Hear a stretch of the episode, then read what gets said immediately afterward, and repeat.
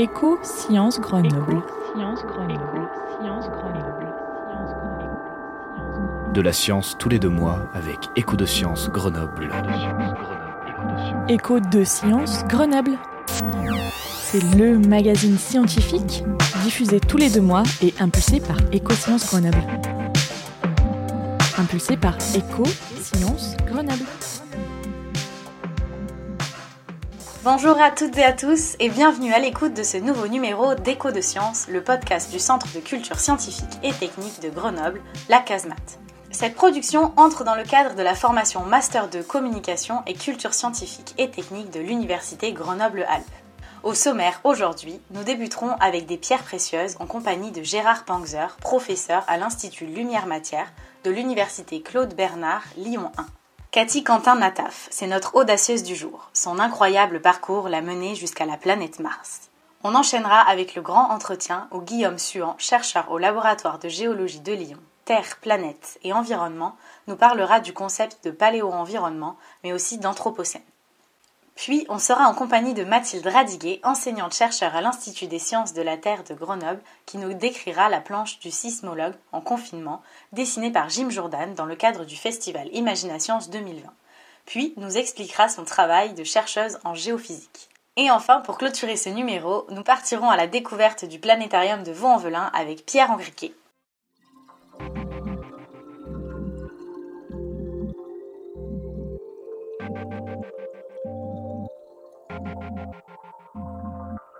Sous l'éprouvette, la cuvette, la cuvette. Connaissez-vous la gémologie Grâce à elle, les bijoux peuvent nous parler, nous raconter leur véritable histoire. Nous avons rencontré Gérard Panzer, professeur à l'Institut Lumière Matière de l'Université Claude Bernard Lyon 1, pour en savoir plus. La gémologie, c'est on va dire une science qui est à l'interface entre la minéralogie et euh, la certification des pierres gemmes en vue d'une utilisation commerciale et qui fait appel à différentes techniques d'identification des minéraux qui sont bien sûr des techniques non destructives. Récemment, Gérard Panzer a réalisé une étude gémologique complète du talisman de Charlemagne actuellement exposé au Palais du Tau à Reims. C'est un reliquaire en or assez massif, d'une forme approximativement sphérique d'environ 4 à 5 cm. De chaque côté se trouve une pierre centrale bleutée, entourée d'une alternance de petites pierres vertes, rouges et de perles de nacre. Sur la tranche se trouve une alternance de pierres violettes, bleues et de perles. Pour réaliser cette étude, Gérard Panzer a utilisé les techniques de gémologie conventionnelles, mais aussi scientifiques, comme la spectrométrie Raman ou la fluorescence, qui ont permis d'analyser la composition des pierres gemmes. Grâce à leur composition, nous en apprenons enfin un peu plus sur leur origine géographique. Toutes les données concernant l'origine des pierres, ça c'est un travail totalement original puisque ça n'avait jamais été fait. Les perles sont des perles d'eau de mer et non pas d'eau douce. Elles proviennent sans doute de l'océan Indien, proche de l'Inde. Les grenats proviennent du sud de l'Inde ou éventuellement du Sri Lanka. Les émeraudes proviennent d'Égypte et les saphirs proviennent également du Sri Lanka, à l'époque Ceylan, l'île de Ceylan. Donc toutes les pierres proviennent pratiquement toutes de, l'origine orientale, bien que l'objet lui-même soit un objet carolingien européen. Cette étude gémologique complète nous informe donc sur les routes commerciales des pierres utilisées dans la joaillerie avant le règne de Charlemagne. Grâce à la gémologie scientifique, les pierres nous ont raconté leur origine et leur voyage jusqu'au talisman.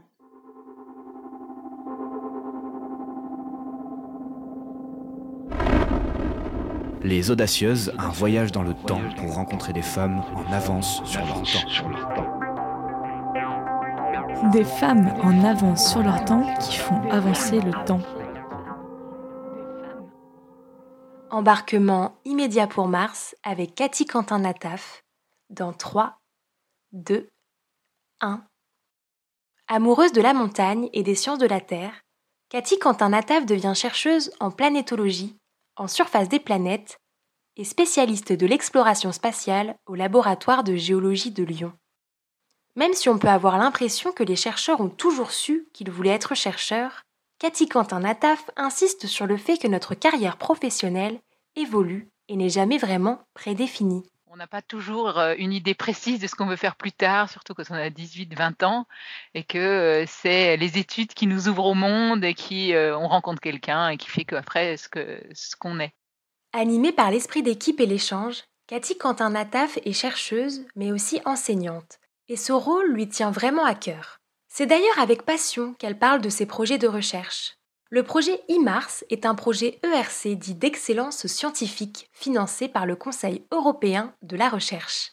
Il est attribué à des jeunes chercheurs dits prometteurs, et notamment à Cathy Quentin-Nataf, qui grâce à lui a pu réaliser de nombreuses études à propos de la planète Mars.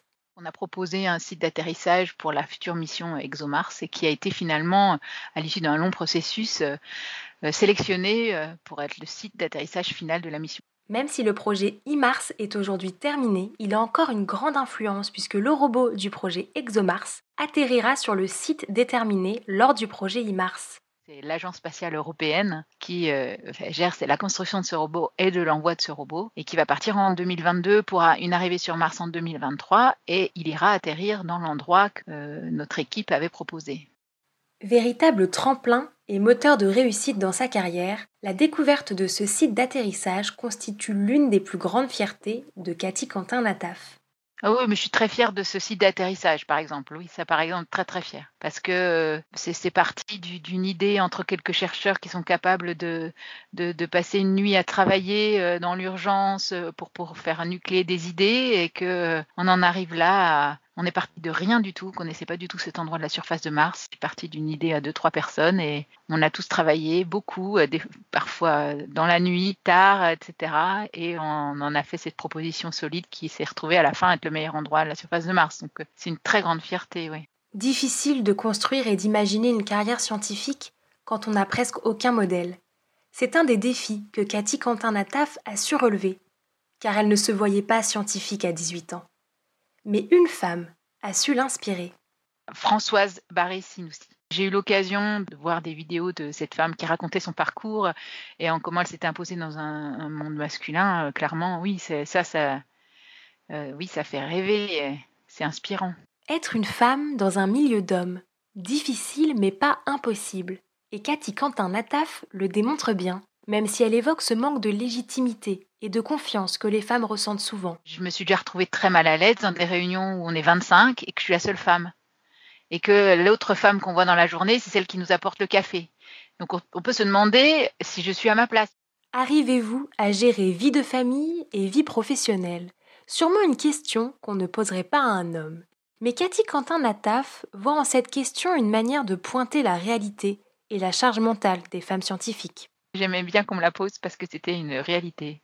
Que c'est difficile la poser, ça veut dire qu'on reconnaît que combiner vie de famille et euh, travail aussi prenant qu'enseignant-chercheur, euh, c'est une réalité. quoi. Cathy Quentin-Nataf sera sans aucun doute un modèle d'inspiration pour la nouvelle génération de chercheuses. L'entretien. L'entretien. Avec un ou une chercheuse de l'actualité scientifique grenobloise.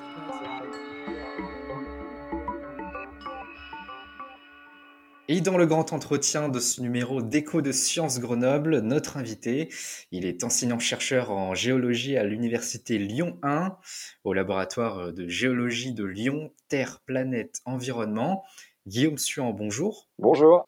Merci euh, d'avoir accepté euh, notre invitation. Alors, les chasses aux fossiles dans les terrains jurassiques de mes Ardennes natales m'ont initié dès l'enfance au mystère du temps profond. Euh, c'est ce que vous aviez euh, déclaré dans une interview euh, accordée à Pop Science en 2019. je crois que tout commence à l'âge de 9 ans, si je ne me trompe pas. Racontez-nous un peu votre parcours. Alors, euh, ça commence presque un peu plus tôt que ça, c'est plutôt vers l'âge de 5 ans, euh, si j'essaye de, résumer les choses. C'est en maternelle, puisque j'ai eu la chance d'avoir une enseignante euh, qui nous a montré un livre sur les dinosaures. Et ce livre sur les dinosaures, moi, ça m'avait fasciné d'imaginer qu'il pouvait y avoir des, secrets comme ça enfouis euh, sous, la, sous la surface du sol. Et euh, bah, depuis, j'ai pas vraiment décroché de, cet intérêt, euh, ce qui m'a amené ensuite à aller parcourir un peu le, le paysage qu'il y avait autour de chez moi, donc dans les Ardennes, dans le nord-est de la France, pour aller y trouver des fossiles, puisqu'on en trouve assez fréquemment. Et, et tout ça, ça m'a donné envie de faire ce que je fais aujourd'hui. Donc actuellement, le métier que, que, je fais consiste en deux grandes tâches, comme tout enseignant-chercheur, c'est de transmettre les connaissances, et puis la deuxième, c'est d'essayer d'en acquérir.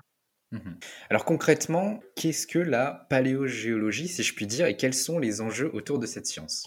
Alors, la paléogéologie, c'est un terme qui, euh, on va dire, je pense, est assez récent, euh, qui semble indiquer qu'on s'intéresse à la partie de la géologie, donc une sous-branche de la géologie, euh, qui regarde ça sous un angle historique. Alors, en vérité, c'est peut-être un peu un terme qui, qui est abusif, puisque pratiquement toutes les disciplines de la géologie, même la géologie pétrolière ou la géologie du risque, s'intéressent quelque part à l'histoire de la Terre, parce qu'il faut prendre en compte tout ce qui s'est passé avant. On va dire que dans ce cadre-là, effectivement, les recherches que mes collègues et moi-même euh, effectuons s'intéressent à déchiffrer ces archives, que sont euh, ici des archives sédimentaires, pour essayer de regarder ce qui a pu se passer en termes euh, non seulement d'environnement, donc de perturbations physiques de, la Terre, mais aussi en lien avec les organismes, donc un aspect aussi biologique. Donc c'est à la croisée des chemins, puisque c'est des, disciplines qui sont profondément interdisciplinaires, des travaux profondément interdisciplinaires, où il faut à la fois s'intéresser aux mathématiques pour la modélisation, s'intéresser à la physique et à la chimie pour tout ce qui est environnement, mais également euh, mmh. aux sciences de l'évolution. Et oui, et comprendre les climats passés, donc euh, vous l'avez dit, euh, vous l'avez évoqué tout à l'heure, c'est une préoccupation majeure avec euh, ce qu'on connaît actuellement, hein, le contexte du réchauffement climatique. Selon vous, Guillaume Suan, est-ce que votre métier est plus que jamais crucial pour pouvoir comprendre eh bien, le climat de demain? Alors, mon opinion personnelle, forcément, est un peu biaisée. J'aurais tendance à dire que oui, c'est euh, un métier extrêmement important. Disons que les travaux que, mes collègues et moi-même pouvons mener sont euh, d'une pertinence euh, parfois assez lointaine et parfois très très proche à nos préoccupations actuelles. Et si on replace ça un peu dans un, dans un contexte historique, c'est les découvertes qui ont été faites déjà il y a plus de 100 à même presque 200 ans sur euh, l'évolution du climat récent, euh, qui ont permis aussi de, concevoir euh, et de mieux percevoir les perturbations que l'on pouvait faire sur l'enveloppe terrestre. Euh, donc c'est pas seulement les recherches actuelles, c'est-à-dire que ces recherches actuelles s'ancrent sur déjà des, travaux anciens, et ces travaux contribuent effectivement mieux dire comprendre et appréhender ce qui se, ce qui se passe actuellement, et pas forcément qu'en termes climatiques, euh, dans le sens où ça nous permet de comprendre euh, les rétroactions entre les enveloppes, c'est-à-dire euh, qu'est-ce que qu'est-ce qu'un un effet va entraîner sur d'autres objets et comment ces objets vont à leur tour agir sur la perturbation initiale. Et tous ces processus-là, le seul moyen qu'on a de les comprendre assez finement et à large échelle, bah, c'est de regarder les archives, euh, soit géologiques, soit glaciaires, pour essayer de décoder un peu le fonctionnement de cette gigantesque machine qui est extrêmement complexe. Vous êtes enseignant-chercheur, je m'intéresse maintenant à la partie chercheur. Quelles sont vos méthodes de travail au sein de votre équipe, entre études de terrain, euh, laboratoire, j'imagine? Comment est-ce que vous vous organisez? Alors, c'est une organisation qui finalement est relativement simple, puisque dans, la plupart des cas, euh, dans mon métier en tout cas, on va étudier des sédiments qui sont à l'affleurement, c'est-à-dire qu'on va trouver euh, quelque part dans des contrées soit proches des villes, soit dans des contrées plus reculées. Et euh, dans ce cas-là, on va essayer de planifier, organiser des missions de terrain qui peuvent se dérouler sur quelques jours à plusieurs semaines pour pouvoir prélever des échantillons ces échantillons qu'on va ensuite ramener au laboratoire pour effectuer des analyses plus poussées. Alors, ces analyses que l'on va effectuer sur euh, ces échantillons une fois ramenés au laboratoire sont très diverses. Euh, on peut étudier les propriétés minéralogiques, physiques des sédiments. On peut également étudier les fossiles qu'ils contiennent. Si ce sont des tout petits fossiles, il va falloir préparer ces échantillons pour les isoler.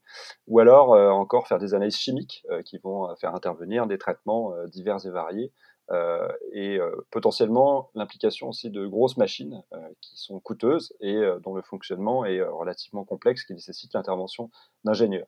Donc tout ça va mettre, va, va mettre en collaboration pas mal de personnes avec des mmh compétences très complémentaires, c'est-à-dire des ingénieurs, des techniciens, éventuellement des étudiants que l'on va pouvoir essayer de former et qui vont nous aider à faire l'acquisition, l'interprétation des données. Tout ça doit donc se, se, se dérouler euh, dans un contexte d'organisation optimale où chacun a sa part du travail et contribue à, acquérir ces données et à les interpréter. Donc ça, c'est passionnant parce que c'est globalement des travaux qui sont toujours euh, euh, vraiment, comme je le disais tout à l'heure, pluridisciplinaires, mmh. mais aussi qui impliquent pas mal de gens. Et, ça, c'est vraiment passionnant. Et, passionnant, oui, c'est le mot euh, quand on vous entend. Des études de terrain, vous en avez fait pas mal. Et du coup, je crois que vous avez été en, Russie également, je crois. Est-ce que vous pouvez nous en dire un peu plus Oui, alors ça, ça fait partie effectivement des, des missions les plus exotiques que j'ai pu réaliser et probablement les plus mémorables. Donc pour remettre un tout petit peu dans le contexte, j'étais euh, jeune post-doctorant et on m'a proposé de faire partie d'une mission, euh, puisque j'avais déjà étudié des échantillons que j'avais pas prélevés moi-même mais que l'on m'avait transmis, euh, qui provenaient de, Russie, en fait de, Sibérie. Et du coup, un collègue parisien m'a proposé d'embarquer sur un bateau pour aller, aller réaliser une mission de terrain. donc c'était en 2011 en Arctique. Euh, sur ce qu'on appelle les îles de Nouvelle-Sibérie. Donc c'est un des endroits les plus reculés de la Terre. Et je crois que c'est un privilège unique de pouvoir euh, se rendre là-bas parce qu'il n'y a que quelques géologues sur euh, les terrains que l'on a parcourus qui ont pu y mettre les pieds depuis leur découverte il y a plus d'une centaine d'années. Donc on se rend bien compte quand on est là-bas qu'on a une, opportunité incroyable.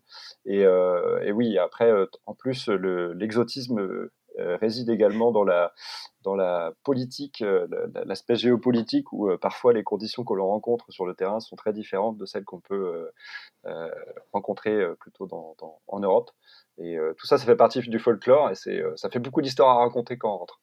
Et oui, ça fait beaucoup d'anecdotes aussi à, raconter. Euh, à l'heure actuelle, euh, en novembre 2020, quelles sont les recherches en cours euh, eh bien, au sein de, votre laboratoire, Guillaume Suin? Alors, dans notre équipe, ce que l'on regarde plus particulièrement en ce moment, ce sont des, aspects de reconstruction de température. On, va essayer de, on essaie de développer des, indicateurs pour essayer d'améliorer les enregistrements de température que l'on a pour des périodes assez anciennes, parce que plus c'est ancien, plus c'est difficile à estimer précisément. Et on essaye de, combiner plusieurs techniques qui sont euh, principalement géochimiques, mais qui impliquent également des analyses de, l'état minéralogique des fossiles qu'on va regarder. Et tout ça pour essayer d'un peu mieux contraindre euh, un sujet qui est euh, particulièrement bouillant actuellement. c'est le cas de le dire, c'est les températures qu'il régnait dans les régions polaires lorsque la concentration en CO2 euh, dans l'atmosphère était extrêmement élevé, euh, quelque part entre le Jurassique, le Crétacé ou euh, encore l'Éocène. Donc des périodes très très chaudes de l'histoire de la Terre. Et ce que l'on essaye de faire, c'est d'essayer de voir si les, températures sont celles que l'on attendrait avec nos modèles climatiques actuels, ou est-ce qu'elles sont au contraire supérieures ou inférieures. Et la tendance actuelle, c'est de trouver que finalement nos, modèles ont tendance à sous-estimer ces, températures polaires. C'est-à-dire que ça nous permet quelque part de mieux calibrer les modèles climatiques, euh, à la fois pour le passé, mais aussi pour le, présent. Donc ça, c'est un premier aspect. Deuxième aspect que l'on, euh, que l'on, qui nous intéresse beaucoup en ce moment, c'est un aspect qui est lié aussi à, la dynamique des changements du climat et euh, des enveloppes terrestres au sens large, euh, qui implique le rôle des organismes, et notamment de certains organismes qui sont très nombreux à la surface de la Terre. Euh, c'est des algues calcaires qui vivent dans les océans. Et pour l'instant, elles ont été très négligées dans ces études de changement du climat.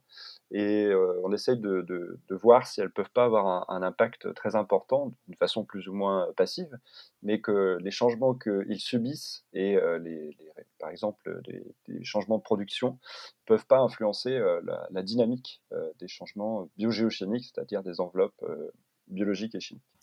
Euh, on vous entend, vous êtes euh, extrêmement passionné. Je pose forcément la question suivante. Qu'est-ce qui vous plaît le plus dans votre métier? Ah, c'est une question qui, à laquelle il est relativement dur de répondre de façon courte, mais ce, qui me plaît vraiment, c'est peut-être euh, ce qui m'a poussé à faire ce métier dès le début. C'est, euh, comme je, l'évoquais tout à l'heure, euh, d'aller d'aller extraire de, du, sous-sol, c'est comme ça qu'on appelle ça, des, des, secrets du passé, de déchiffrer un espèce de livre qui est très incomplet et très partiel, et d'essayer de reconstituer, grâce à son imagination et des contraintes scientifiques, ce qui a pu se passer dans un passé relativement lointain. Et donc je pense que c'est tout cet aspect d'imaginaire euh, qui fait beaucoup rêver d'ailleurs euh, beaucoup d'enfants de, et de plus grands. Et je pense que cet aspect-là, c'est vraiment un aspect qui, euh, qui, est fondamental et qui peut, qui peut permettre à la plupart des, des collègues et moi-même de, de, rêver quelque part. oui, rêver, mais pourtant, quand vous étiez en vous étiez également passionné des dinosaures, n'est-ce pas? Oui, tout à fait. alors, c'est finalement j'essaye de me l'expliquer comme ça dans, le parcours euh, personnel, mais que cette passion pour les dinosaures, c'était, on va dire, un déclencheur. Et ce que je actuellement englobe en partie euh, ces, ces, organismes-là. On travaille avec mmh. des collègues qui sont paléontologues, qui euh, étudient des reptiles, alors qu'ils vivent dans l'eau et qui ne sont pas des dinosaures. Mais on essaye d'utiliser notamment ces restes aussi pour reconstituer le, climat ou les, les variations de la chimie de l'océan. Et finalement, cette passion initiale n'a pas été totalement délaissée. C'est quand même quelque chose que je continue à, regarder d'un peu loin et qui, qui me fait toujours beaucoup plaisir. Et pour finir, Guillaume Suan, intéressons-nous maintenant à l'Anthropocène. Vous savez, on, en parle depuis quelques années maintenant. Déjà, est-ce qu'on peut rappeler concrètement de quoi est-ce qu'il s'agit Et euh, selon vous, quel sera eh bien, le marqueur de euh, l'Anthropocène?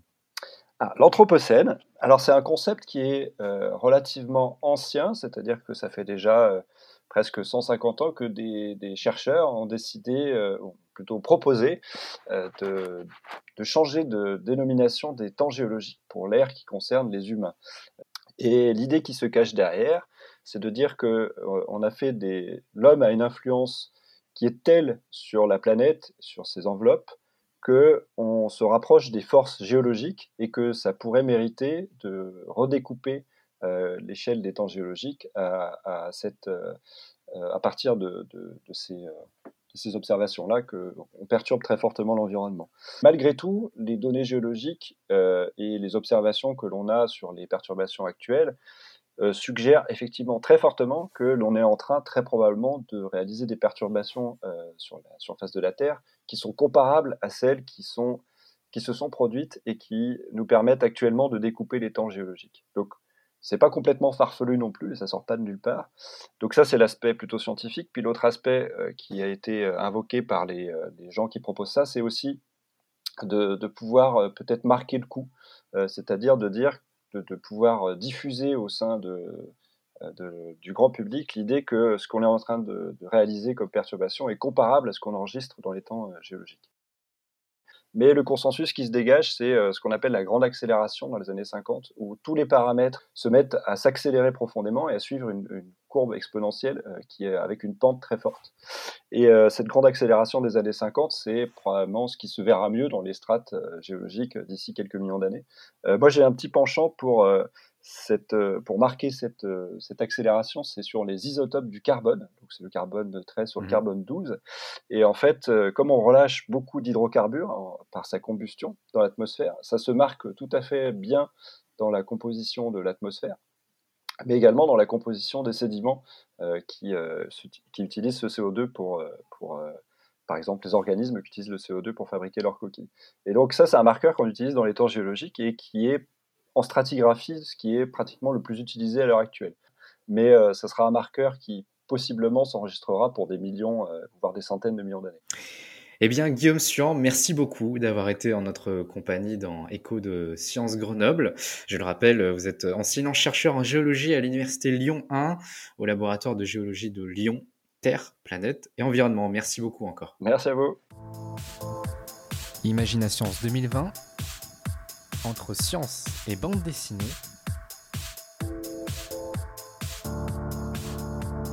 les planches sonores de la série scientifique en confinement de Jim Jordan, réalisé par les étudiants Master 2 de communication scientifique de l'Université Grenoble-Alpes.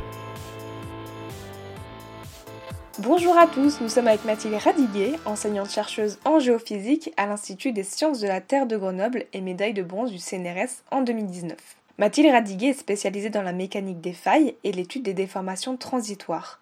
Elle est avec nous aujourd'hui pour réagir à la planche de bande dessinée sur le sismologue en confinement réalisée par Jim Jourdan. Mathilde, je vais vous présenter une planche de bande dessinée. Pouvez-vous nous la décrire et nous dire si cette représentation est similaire à la vôtre ou si vous ne vous identifiez pas du tout à celle-ci? Alors sur la planche, on voit au milieu en fait un instrument, euh, donc un sismographe, un appareil qui mesure euh, les vibrations du sol. Alors c'est un peu un appareil à l'ancienne, donc visiblement euh, la personne confinée a ressenti le besoin de construire son propre instrument. On voit une bande, enfin un papier déroulé avec donc un long sismogramme. Et puis je sais pas trop ce qu'il est en train de faire. Visiblement il est en train de sauter par la fenêtre. Le monsieur a ouvert sa fenêtre et puis il est en train de sortir. Et donc, euh, on entend, euh, c'est pas bientôt fini le perforateur. Donc, visiblement, il n'est pas en train d'enregistrer un séisme, mais il est en train d'enregistrer un bruit parasite qui est lié euh, soit à son voisin, soit à un bruit dans la rue d'une personne qui n'est pas confinée. Et donc, tout est en train de trembler chez lui. Alors, est-ce que ça correspond à ce que moi j'ai vécu pendant le confinement? Pas vraiment, parce que j'ai la chance d'habiter dans un endroit calme, donc j'ai pas eu trop de bruit parasite. Et puis, j'avais pas non plus de capteur sismologique chez moi, donc j'ai pas fait mes propres enregistrements. Est-ce que votre activité professionnelle a été impactée par le confinement et si oui, de quelle manière? Pendant le confinement, mon travail il a été impacté parce que euh, j'ai pas pu me rendre sur mon lieu de travail et puis les interactions avec mes collègues elles ont été modifiées. Après, pour mes activités de recherche, c'était pas forcément très impactant. Je travaille beaucoup sur des données que je peux récupérer via informatique en fait, donc j'ai pas forcément besoin d'aller de manière très fréquente sur le terrain pour acquérir des données. En fait, je travaille avec des données qui sont disponibles dans des bases de données un peu mondiales, donc je pouvais quand même y avoir accès, je pouvais quand même les analyser sur mon ordinateur. Donc c'est plus au niveau des interactions avec des collègues ou des conférences qui ont été annulées, des choses comme ça que ça a été impactant pour moi. Pouvez-vous nous parler de votre sujet et de votre objet de recherche? Oui, alors moi, ce à quoi je m'intéresse en fait, c'est les différents mécanismes de déformation au niveau des failles. Donc une faille, qu'est-ce que c'est? Ben, C'est une euh, cassure entre deux blocs rocheux. Au niveau de cette cassure, ben, les deux blocs, ils peuvent coulisser l'un par rapport à l'autre. Ce coulissement entre les deux blocs, il peut se faire soit de manière euh, très brutale, donc ça, ça fait un séisme, avec des ondes sismiques qui sont émises et puis potentiellement des dégâts importants. Soit ce coulissement, il peut se faire euh, de manière en fait lente, donc sur des temps plus longs. Et moi, ce qui m'intéresse, c'est de comprendre euh, pourquoi et comment on va avoir, dans certains cas, euh, un glissement très rapide ou dans d'autres cas, un coulissement un peu plus euh, lent. Pour comprendre ça, il faut instrumenter des zones de faille. Je me suis beaucoup intéressée à des zones de subduction, des zones où on a euh, une plaque tectonique qui passe sous une autre plaque tectonique. Donc c'est des espèces de méga failles qui peuvent faire plusieurs euh, milliers de kilomètres de long et c'est là où on a les plus gros séismes qui sont enregistrés. Pour comprendre ce qui se passe dans ces zones-là, on a besoin à la fois de la sismologie, donc on va mettre des capteurs euh, sismologiques, mais pour tout ce qui est des mouvements plus lents, ben, on a aussi besoin de mesurer comment la Terre se déforme. Et donc pour ça, on utilise utilise plutôt d'autres types de mesures et on utilise des stations GPS qui vont mesurer euh, la déformation de la Terre euh, au cours du temps. Quels sont les enjeux liés à votre recherche? Alors c'est la recherche qui est relativement fondamentale, c'est-à-dire que ce qu'on cherche à comprendre, c'est vraiment les processus de déformation euh, au niveau de ces zones de faille. Par contre, ça a euh, un certain nombre d'implications pour euh, ce qui est de l'évaluation de l'aléa sismique. L'aléa sismique, qu'est-ce que c'est? C'est de comprendre où et puis à quelle fréquence risquent de se produire les prochains séismes destructeurs. Ce qu'on n'est pas capable de prédire, c'est le quand. Par contre, on est capable d'estimer des probabilités d'occurrence en fonction de la région. Donc c'est vraiment ça l'objectif euh, final. Merci Mathilde d'avoir répondu à toutes nos questions. C'est donc ici que se termine notre entretien avec Mathilde Radiquet, enseignante chercheuse en géophysique à l'Institut des sciences de la Terre de Grenoble.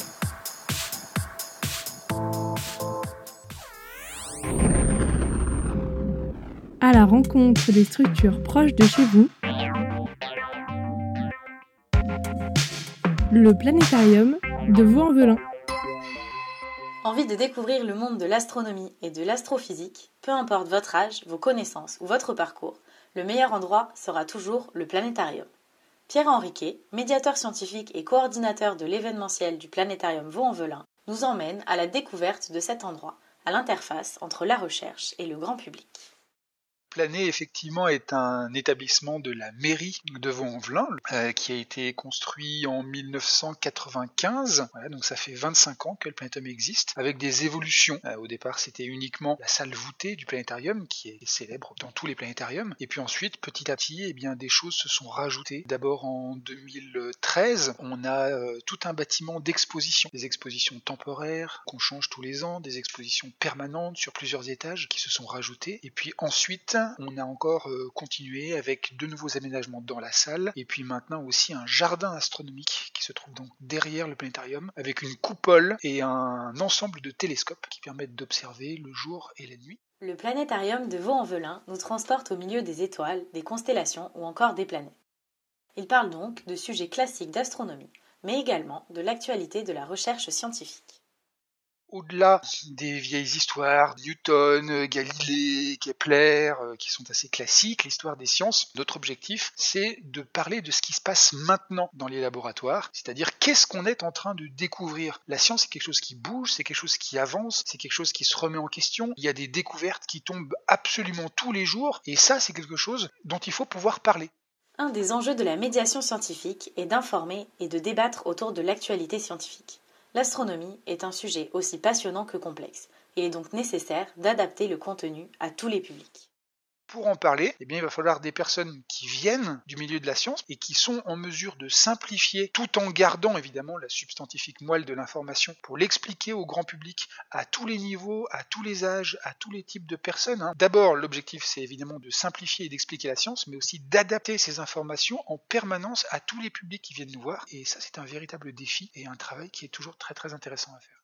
Pas facile de garder le lien avec le public pendant la crise sanitaire mais le planétarium a su s'adapter en proposant des activités numériques a développé un certain nombre de choses, euh, donc sur le compte Twitter du Planétarium, sur le compte Facebook Planétarium, de nouvelles activités aussi sur euh, Twitch, que des activités vidéo aussi, euh, et c'est comme ça que chaque jour, eh bien le Planétarium va proposer un jeu de l'image mystère, mais aussi un programme en vidéo, trois choses donc que l'on fait à trois moments dans la semaine. Donc le lundi, ça s'appelle Astronomer at Home, et là donc un médiateur ou une médiatrice du Planétarium va inviter un ou une astronome, scientifique, chercheur, chercheur et donc pendant une heure, on retransmet cette interview euh, sur Twitch. Puis les personnes qui se connectent peuvent interagir. Le mercredi, euh, ça s'appelle Médiateur Atome. Cette fois-ci, c'est juste un médiateur ou une médiatrice tout seul qui est de nouveau sur euh, la page Twitch du Planétarium. Et là, on va bah, parler d'astronomie, de l'univers, mais de manière un petit peu plus ludique. On va faire des jeux vidéo, on va faire des quiz, euh, on va utiliser des petits planétariums gratuits qu'on propose à tout le monde pour pouvoir suivre l'actualité du ciel. Et puis le vendredi, l'action s'appelle YouTuber at Home. Et cette fois-ci, on invite un YouTuber ou une YouTubeuse et on essaye de comparer son sujet, sa spécialité avec l'actualité de l'astronomie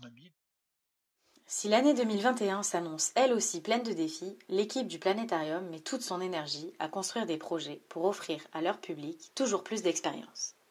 Évidemment, euh, vous vous doutez bien que euh, l'année 2021 est une année qui est euh, hautement hypothétique. Il y a évidemment un certain nombre d'activités événementielles qui malheureusement ont dû être annulées, et puis d'autres que l'on a conservées, qui sont les, plus gros événements qu'on espère pouvoir mener à bien, avec évidemment des adaptations qu'on est en train déjà de prévoir en fonction de l'évolution de la situation sanitaire. Je vous en donne deux comme exemple. Le premier, c'est un projet qu'on porte déjà depuis plusieurs années avec euh, des enfants, appelle le congrès scientifique des enfants. Donc l'idée c'est de travailler avec justement ces jeunes élèves et de les faire travailler sur euh, une thématique, sur une question. Et à la fin de l'année, eh bien, on fera un vrai congrès scientifique. La thématique de cette année, c'est à quoi pourrait ressembler ton futur collège sur la planète Mars. Euh, et puis l'autre gros projet, c'est évidemment le festival Ouf d'Astro, qui arrive tous les deux ans. C'est un festival qui est assez important, dans lequel les années précédente, on avait eu entre 7000 euh, et 10 000 personnes, avec un programme qui est assez ambitieux, avec euh, des parties de rencontres, des parties scientifiques, des parties artistiques, des parties ludiques.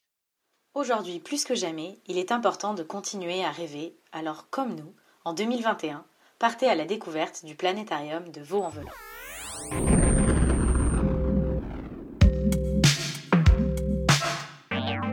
Écho de Sciences Grenoble, c'est déjà fini pour aujourd'hui. Ce podcast a été réalisé en partenariat avec la Casemat et EcoSciences. Merci à Marion Sabourdi et Pascal Moutet pour leurs conseils éditoriaux. L'équipe de production était composée de Julie Amand, Jenny Aouila, Marie-Lou Benoît, Hélène Bois, Anaïs Kopch, Manon Errance et Obi Ranarison. Sous la direction de Émilie Vadel, musique originale Vague Imaginaire, Denis Morin.